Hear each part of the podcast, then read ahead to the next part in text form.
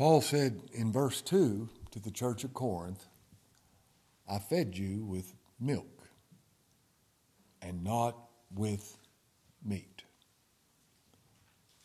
Milk and meat. Now, Paul says in verse 1 of chapter 3, and I, brethren. He was speaking to brothers and sisters in Christ. He was not speaking to unbelievers, he was speaking to brethren, and he acknowledges them as such. Brethren, having the same Father. You know, I love the way the Lord teaches us to pray, Our Father. We're all part of an hour. That's the brethren. Our Father, who art in heaven. We have the same Savior. Brethren have the same Savior, don't they? We have the same hope. And he says to these brothers, And I, brethren, I could not speak unto you as unto spiritual. Now, he had been speaking of the natural man and the spiritual man in chapter 2. We considered that last week natural or spiritual. And he says, The way I'm having to speak with you, I'm not able to speak with you as spiritual men, but as carnal. Now, in chapter 2, the spiritual man was the saved man, the natural man was the lost man. In chapter 3, he's dealing with spiritual maturity. He says to these believers, I could not speak to you as unto spiritual, but as unto carnal, as unto immature babies, is what he calls them. Your babes, your infants. Now, spiritual maturity. Don't you want to be spiritually mature? Whatever that means. Don't you want to be able to feed on the meat of the Word and not the milk only? Spiritual maturity. Now, he says to these people, You're acting like lost men and women. Men and women who don't know God. That's what you're acting like. You're carnal. You're acting contrary to how a believer should act. You ever do that? sure, you do. Do you ever act like an unbeliever? Do you ever think like an unbeliever? Do you ever talk like an unbeliever? Sure, you do. I do. And he's addressing the church at Corinth uh, in this light. Now, he's actually picking up where he left off in chapter 1. Let's look at these verses again. Verse 10 Now I beseech you, brethren, by the name of our Lord Jesus Christ. Now that is what has power with the believer. I'm asking you to do this for Christ's sake. This is the name that I'm calling upon to move you. I beseech you, brethren, by the name of the Lord Jesus Christ, that you all speak the same thing. And there be no divisions among you, but you be perfectly joined together in the same mind and in the same judgment. Is that possible? Yes. Believers believe the same thing.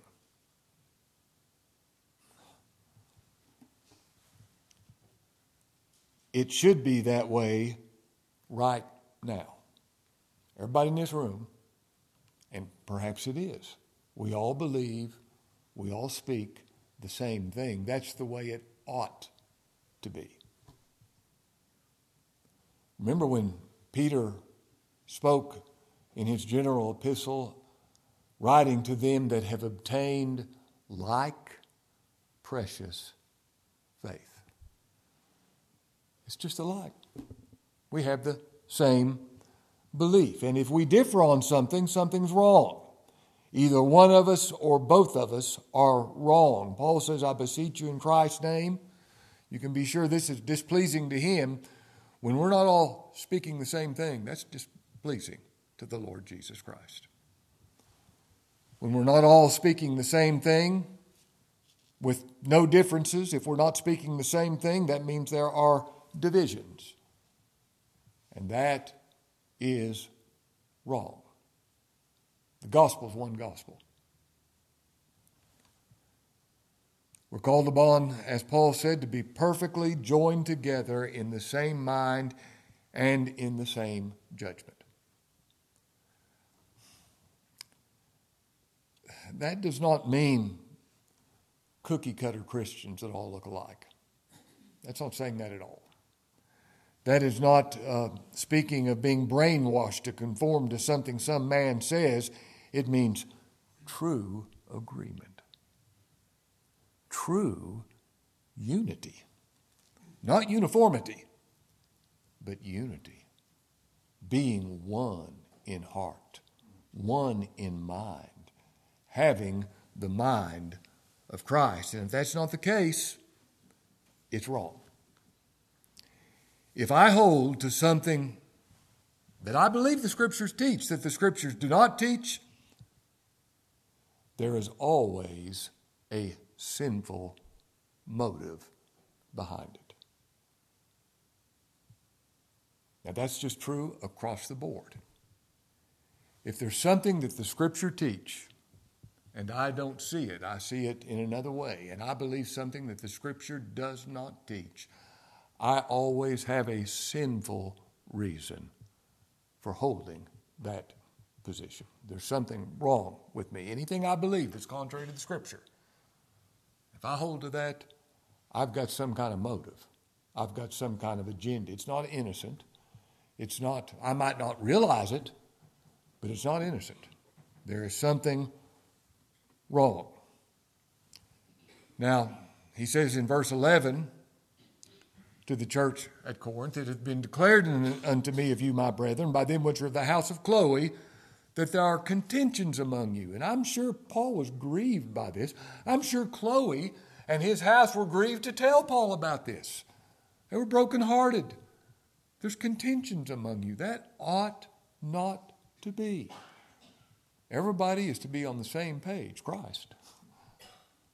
And the house of Chloe was grieved over this. Now, he gives us some idea what this looks like in verse 12. And this I say that every one of you says, you have one group that says, I'm of Paul. I believe you profit more under Paul's ministry. I think you grow more under Paul's ministry. I think you understand more over Paul's ministry. Paul's a better preacher. And I get more out of Paul. Now I realize, let me say this, there's some everybody's got a preacher you'd rather hear than somebody else. I, I, realize that. Somebody says, it's not me. I don't believe it. Yeah, you do. Uh, somebody says, who's yours? I'm not telling. you're never going to you're never to know. I'm going to keep that quiet. But uh, everybody thinks like that to some extent. But when you start pitting one against the other, well, Paul's got a clear grasp of the truth. I'm, and what you're saying is, I've got a clear grasp of the truth. I've got a more judicious ear. I, I have more discernment. I have more understanding. There's some competition going on at that time. Somebody promoting the flesh is what it comes to. I'm a Paul. Somebody says, not me. Paul, Paul's, uh, Paul's uh, he's just not a very good speaker. Uh, I'm not moved by his preaching. Uh, you know, the scripture says his bodily presence is weak and his speech is contemptible. Now, Apollos, he's an eloquent man. He's a powerful speaker. And I'm moved when I hear him preach. I get much more out of Apollos' preaching than Paul's. Paul's too logical. I like to be moved. Somebody else says, Peter's been around longer than either one of them. And you'd get a lot more benefit from hearing Peter. You'd be better off. You would be a better believer by, he's been around longer. I mean, he was with Christ during his earthly time. You're better off with Peter. And then you have somebody that's real pious, says, I don't follow any man, I'm of Christ. I follow Christ, not a man. I follow Christ, real pious person. I don't need to listen to a man. I follow Christ. Now, that is a contentious spirit that's making divisions. That is spiritual competition. That's I know something that you don't know. And that gives me a leg up on you.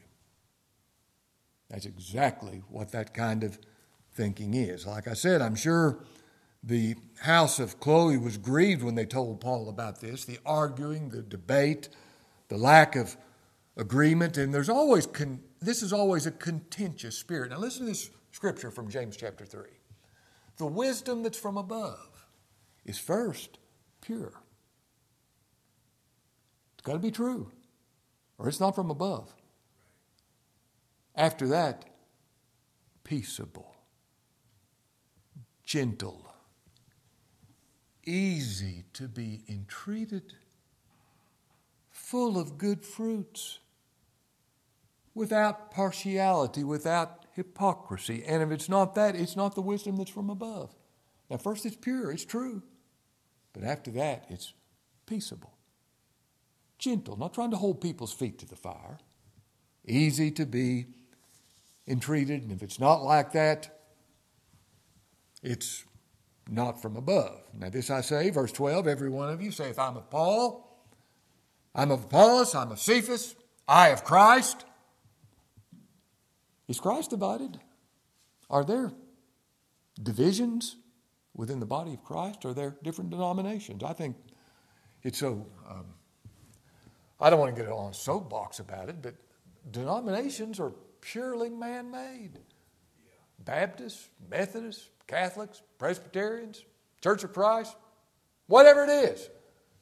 There's nothing like that in the body of Christ. Those are man made divisions. There's nothing about them in the Bible.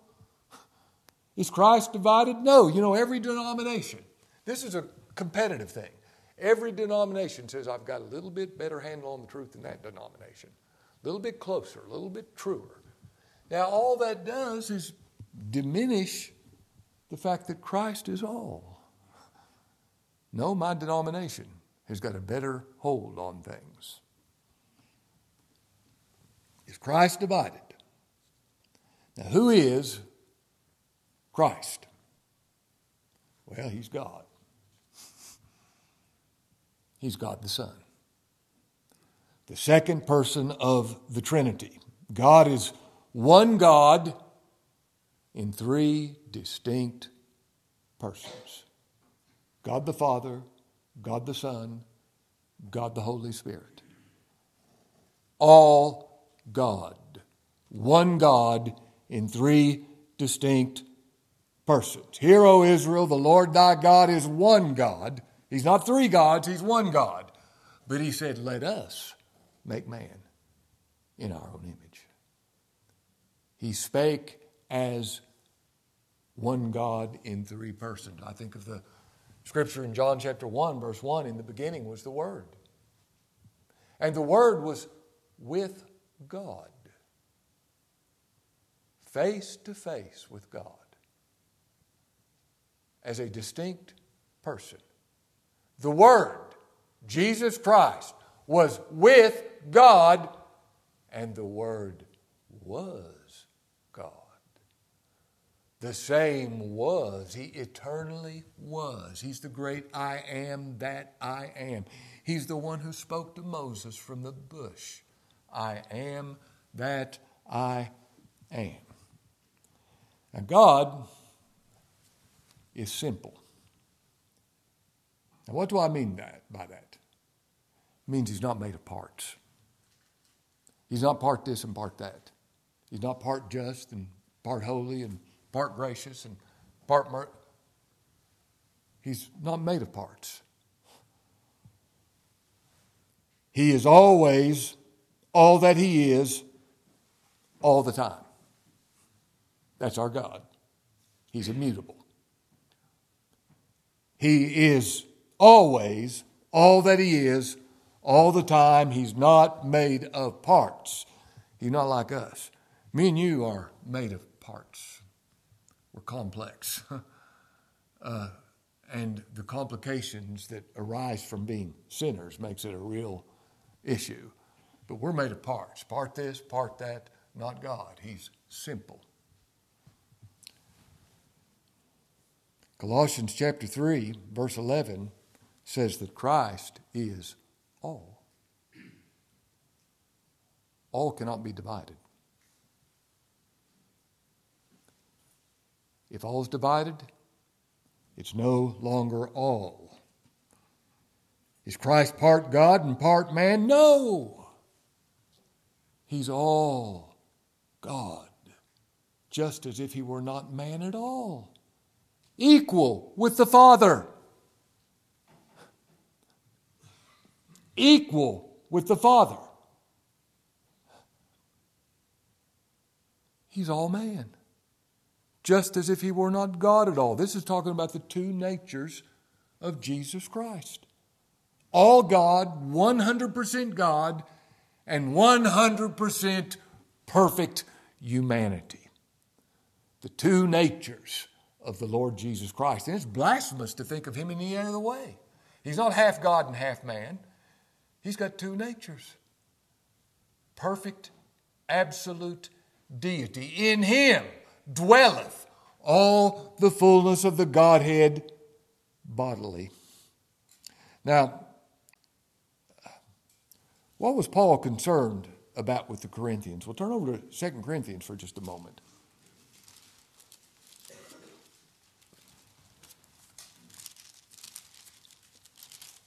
Verse 11. Would to God you could bear with me a little in my folly, and indeed bear with me. What folly that he always had to defend himself with these people. And he said, Bear with me.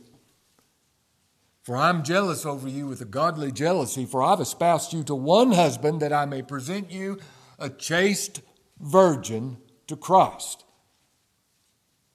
But I fear, lest by any means, as the serpent beguiled, deceived Eve through his subtlety, so your minds should be corrupted from the what?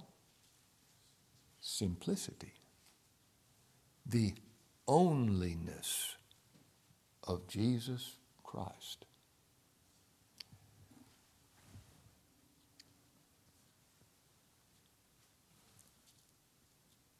What does that mean? Not Christ and Christ alone. That's what that means. Not dividing up Christ. Christ alone in everything that that means. Christ only.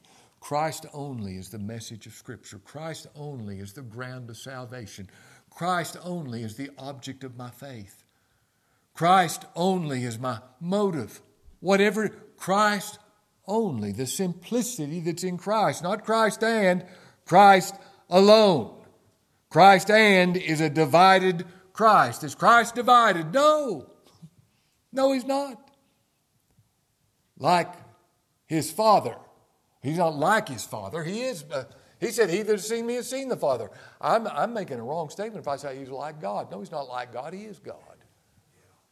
He's not like God at all. He's God the Son. God is simple. Jesus Christ is simple. He's pure Godhead. Simple. There's no mixture there.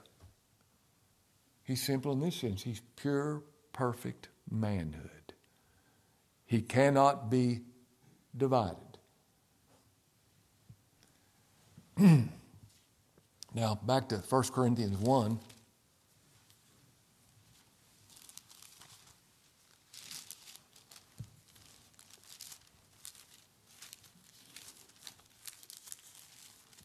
Verse 13, he asked the question Is Christ divided? Was Paul crucified for you?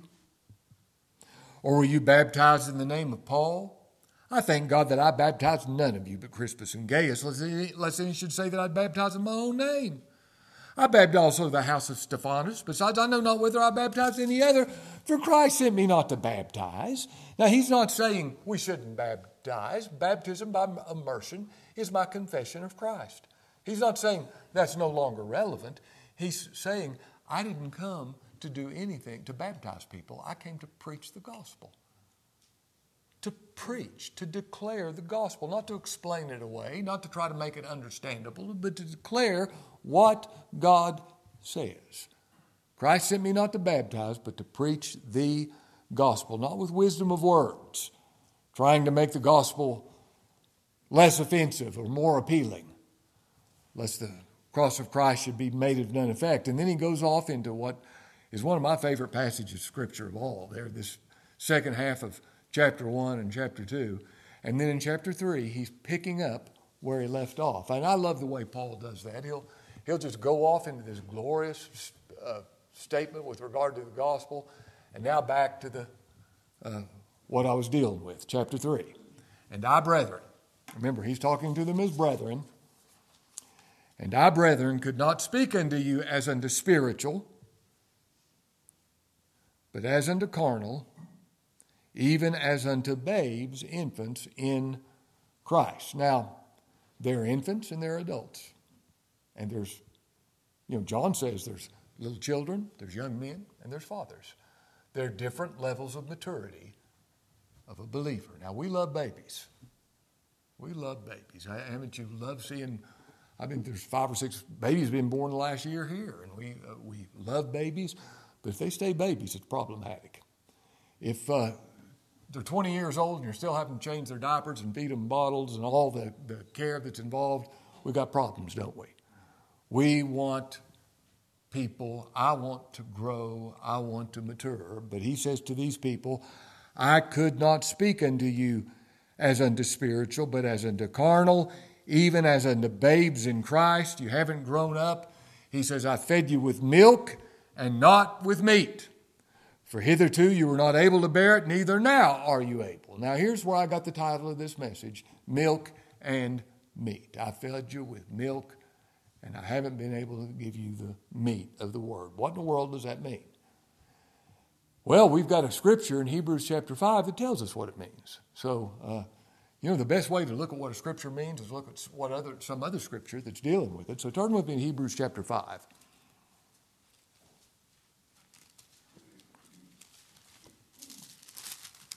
Hebrews chapter 5. Now, the writer was talking about Melchizedek, called of God, verse 10, called of God and high priest after the order of Melchizedek, of whom we have many things to say and hard to be uttered, seeing you are dull of hearing. For when for the time you ought to be teachers, you have need that one teach you again. What be the first principles of the oracles of God, and have become such as have need of milk and not of strong meat. Now, there we have it milk and meat. You've become such as you can only handle milk and you can't handle strong meat. Now, he begins by saying, You've become dull in hearing. Dull. Uh, what do we mean when we say somebody is dull? We're not merely talking about a dull personality, but we're talking about just uh, the word is obtuse. I know what that word means. Obtuse. Anybody, everybody know what that word means? Obtuse. Here's how I learned what the word means. I think this is this is funny. I was talking to a preacher. This has been a couple of years ago. We were having lunch together, and I said, I, I can't. You're not preaching the gospel. And he said, You're obtuse. And I thought, I know that's not good. I don't know what it means, but I know it's not good. And um, when the lunch was over and the, there wasn't many pleasantries exchanged, to be honest with you, but uh, he said some other things to me. But uh, I won't go into that. But I, I got in the car and I said, I turned on my Siri. What does obtuse mean? Dull and slow.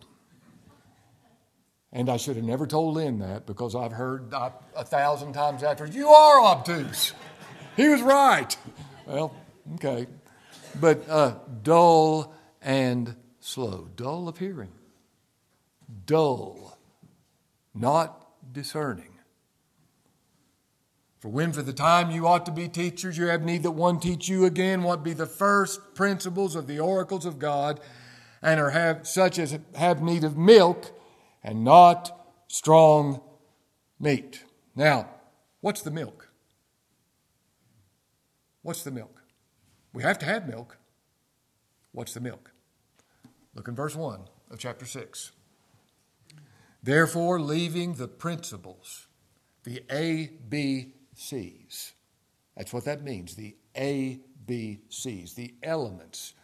Leaving the principles of the doctrine of Christ, let us go on unto perfection, maturity. Not laying again the foundation. Now, he's not saying you don't preach the foundation anymore, but you don't. Lay, if you're always laying a foundation, uh, superstructure's not coming up, is it? The building's not going to come up if you got to lay the foundation over and over and over again. If you don't learn the ABCs, you're not going to become a proficient reader, are you? I mean, the ABCs have to be automatic, as automatic as breathing. And he's saying that these six principles, that he, this is the milk of the word, this ought to be with us as automatic as breathing. The milk of the word.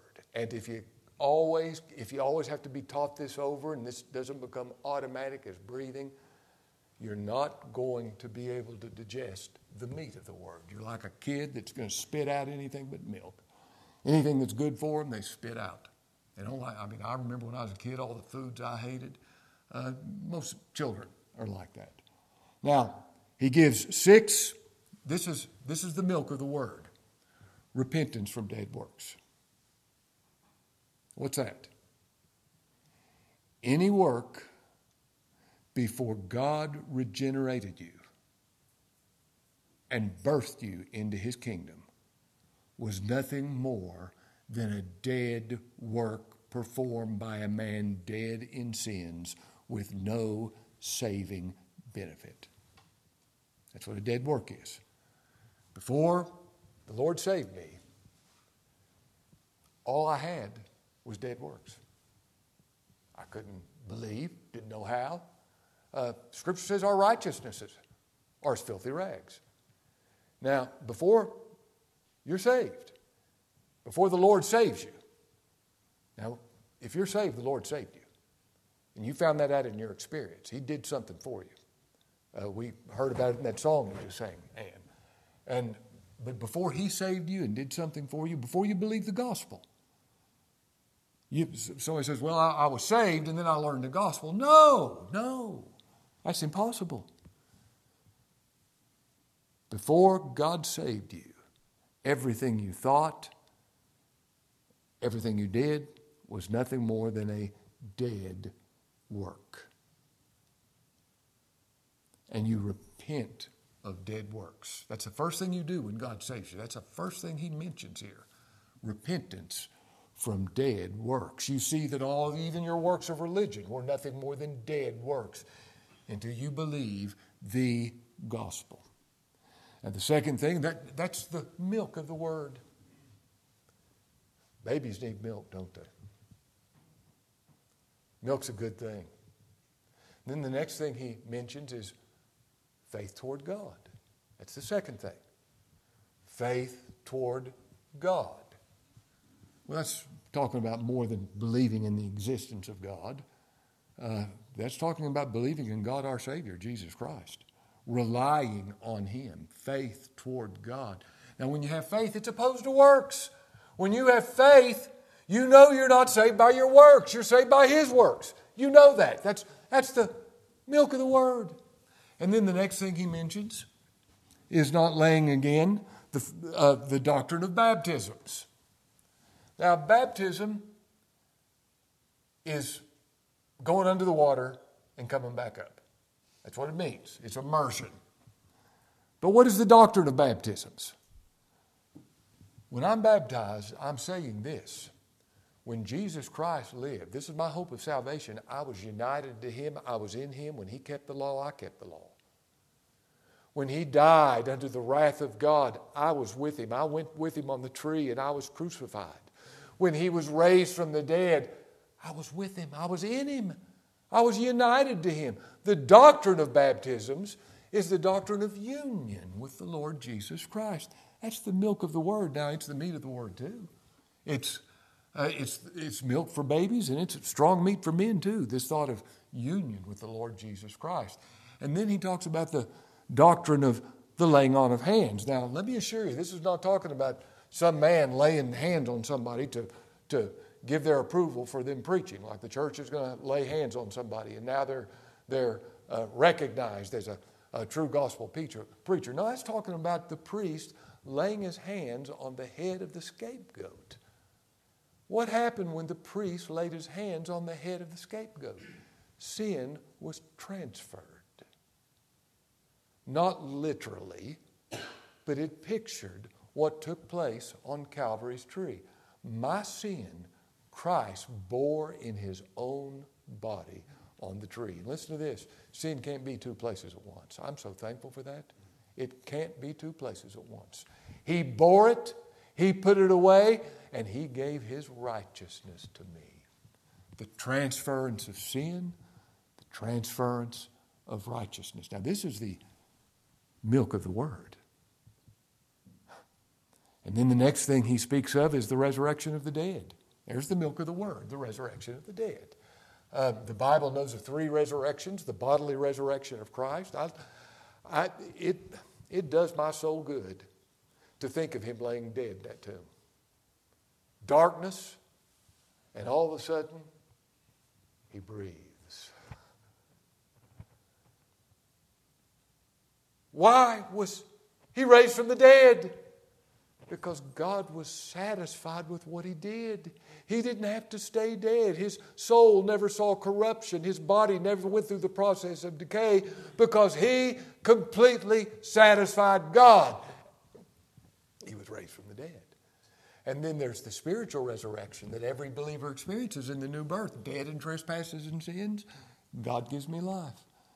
And then that final resurrection when I'm raised perfectly conformed to the image of Jesus Christ. That's good milk, isn't it? That's the milk of the Word. And then he talks about eternal judgment. And I don't miss that word eternal. He didn't just say judgment, he said eternal judgment. This is milk. This, somebody says, that's deep. Well, it's so. I guess it's deep too, but everything God does is eternal because God's God. Eternal judgment. Christ is the Lamb slain from the foundation of the world. Hebrews 4 3 says, All the works were finished from the foundation of the world. Everything God does is eternal. And I love the fact that it's so eternal that I was in the purpose of God. I was saved before I was ever born. He saved us, He called us with a holy calling, not according to our works, but according to His own purpose and grace, which was given us in Christ Jesus before the world began. That's that's strong meat. Well, I wouldn't deny that, but it's the milk of the word. You know, the milk and the meat's pretty much the same thing in, in some respects. I mean, when I talk about Christ being God, that's the meat for children, isn't it? That's what the youngest child needs to hear. Jesus Christ is God. But is that not meaty? How meaty is that? That Jesus Christ is God Almighty. Now, what the writer's saying, we shouldn't have to be laying these foundations again. You'll never grow up, you'll never reach any kind of maturity until these are automatic. Now, stay in Hebrews chapter 5, verse 12. For when for the time you ought to be teachers, you have need that one teach you again, which be the first principles of the oracles of God, the ABCs and have become such as have need of milk and not of strong meat. For everyone that uses milk is what? Unskillful in the word of righteousness. For he's a babe. He's an infant. But strong meat belongeth to them that are of full age, who are of mature, even those who by reason of use have their senses exercised to discern both good and evil, to know the difference between good and evil. Now, let me give you an example. And I've, I've come across this with many people, actually, on numerous occasions. Here's an example of somebody getting choking on meat. Christ said, these are the words of Christ, if you forgive not men their trespasses, neither will your heavenly Father forgive your trespasses. That's what the Lord said. How many times has somebody said, That sounds like works? That sounds like works. That means my forgiveness is dependent upon me forgiving somebody, and I won't be forgiven if I. That sounds like works. That sounds like a spiritual baby that doesn't have any maturity in the things of Christ. That's what that is. That's choking on the meat of the word. Forgiving somebody, that's the meat of the, the, meat of the word. Me esteeming you as better than me, that's the meat of the word.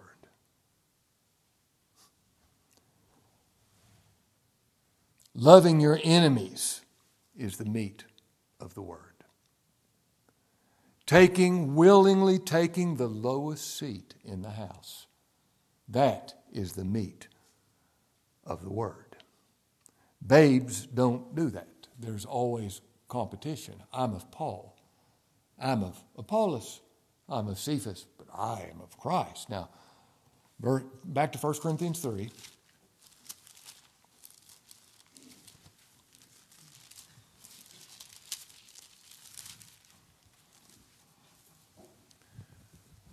Paul says, I fed you with milk and not with meat, for hitherto you were not able to bear it, neither now are you able.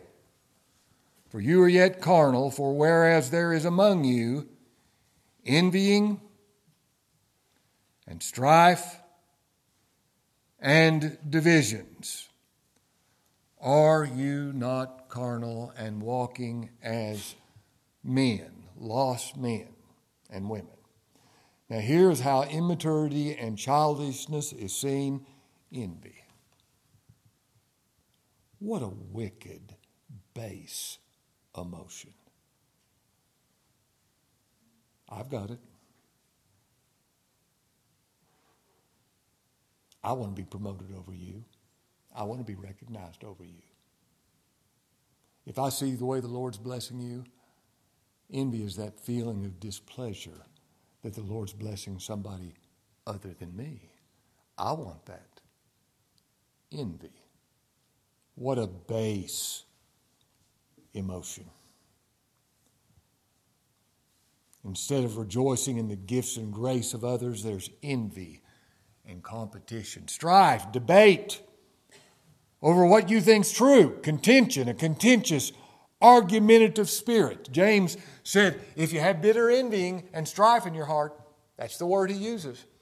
If you have bitter envying and strife in your heart, glory not, lie not against the truth. This wisdom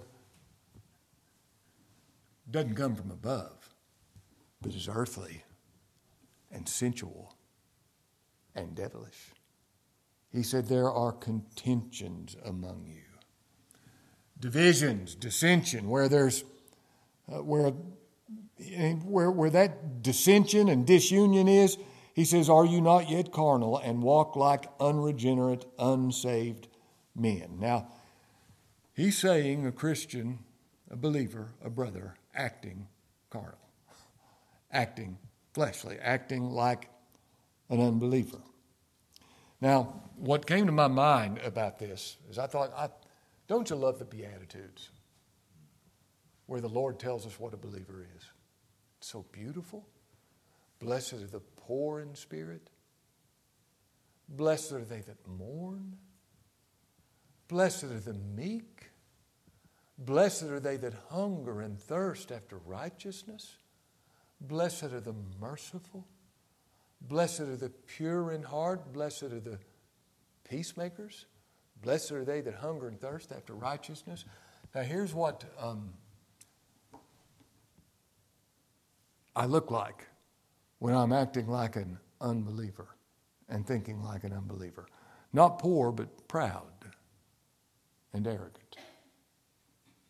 Not meek before God, but haughty. A spirit of entitlement. I think this should come my way, and it's not right that I'm being treated this way. Not mourning over my sin, but being angry over the sin of others. Look at the sin in the church. Look at the, look, at the way people are treating me. Not hungering and thirsting, but being satisfied.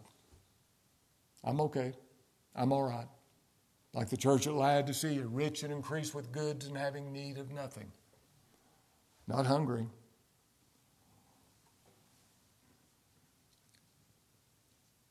Not a peacemaker, but a troublemaker. Not merciful, but holding people's feet to the fire. Not persecuted for righteousness' sake, being persecuted for self righteousness' sake. Not being pure in heart, but being divided in heart. Are you not carnal and walk as men? For while one saith, I'm of Paul, and another saith, I'm of Apollos, are you not carnal? Now, what is the way that me and you can be a perfect agreement. Let's go back to this. If Christ is all to me, I mean, He's all in my salvation. Everything God requires of me, He looks to Jesus Christ for. He's all in my salvation. I can't say that enough. He's all in the scriptures. He, he's, he's, he's all. If I believe He's all, and you believe He's all, guess what? We're at perfect agreement, perfect unity. Find me somebody that really believes Christ is all in their salvation. Oh, I'm, I'm, I'm right there with them. Unity. And whenever there's disunity, it's from leaving Christ as all and becoming competitive, becoming competitive and jealous and acting like an unbeliever. And that's what Paul says to these people you've become carnal. But I, I, I want this for every believer. I want it for me. I want it for you. I want it for us all. Christ is all. And from that comes true unity. Let's pray.